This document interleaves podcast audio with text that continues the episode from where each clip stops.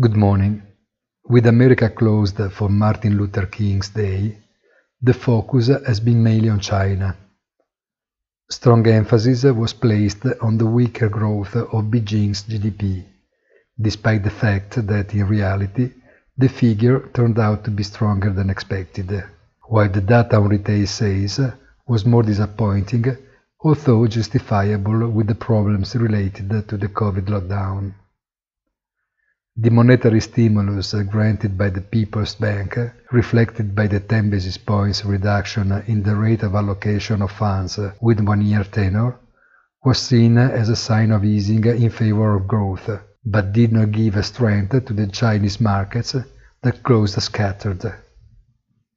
Europe did better, by recovering within volumes, while crypto assets retraced, perhaps also because of the news of the limitation of their advertising and promotion in Spain.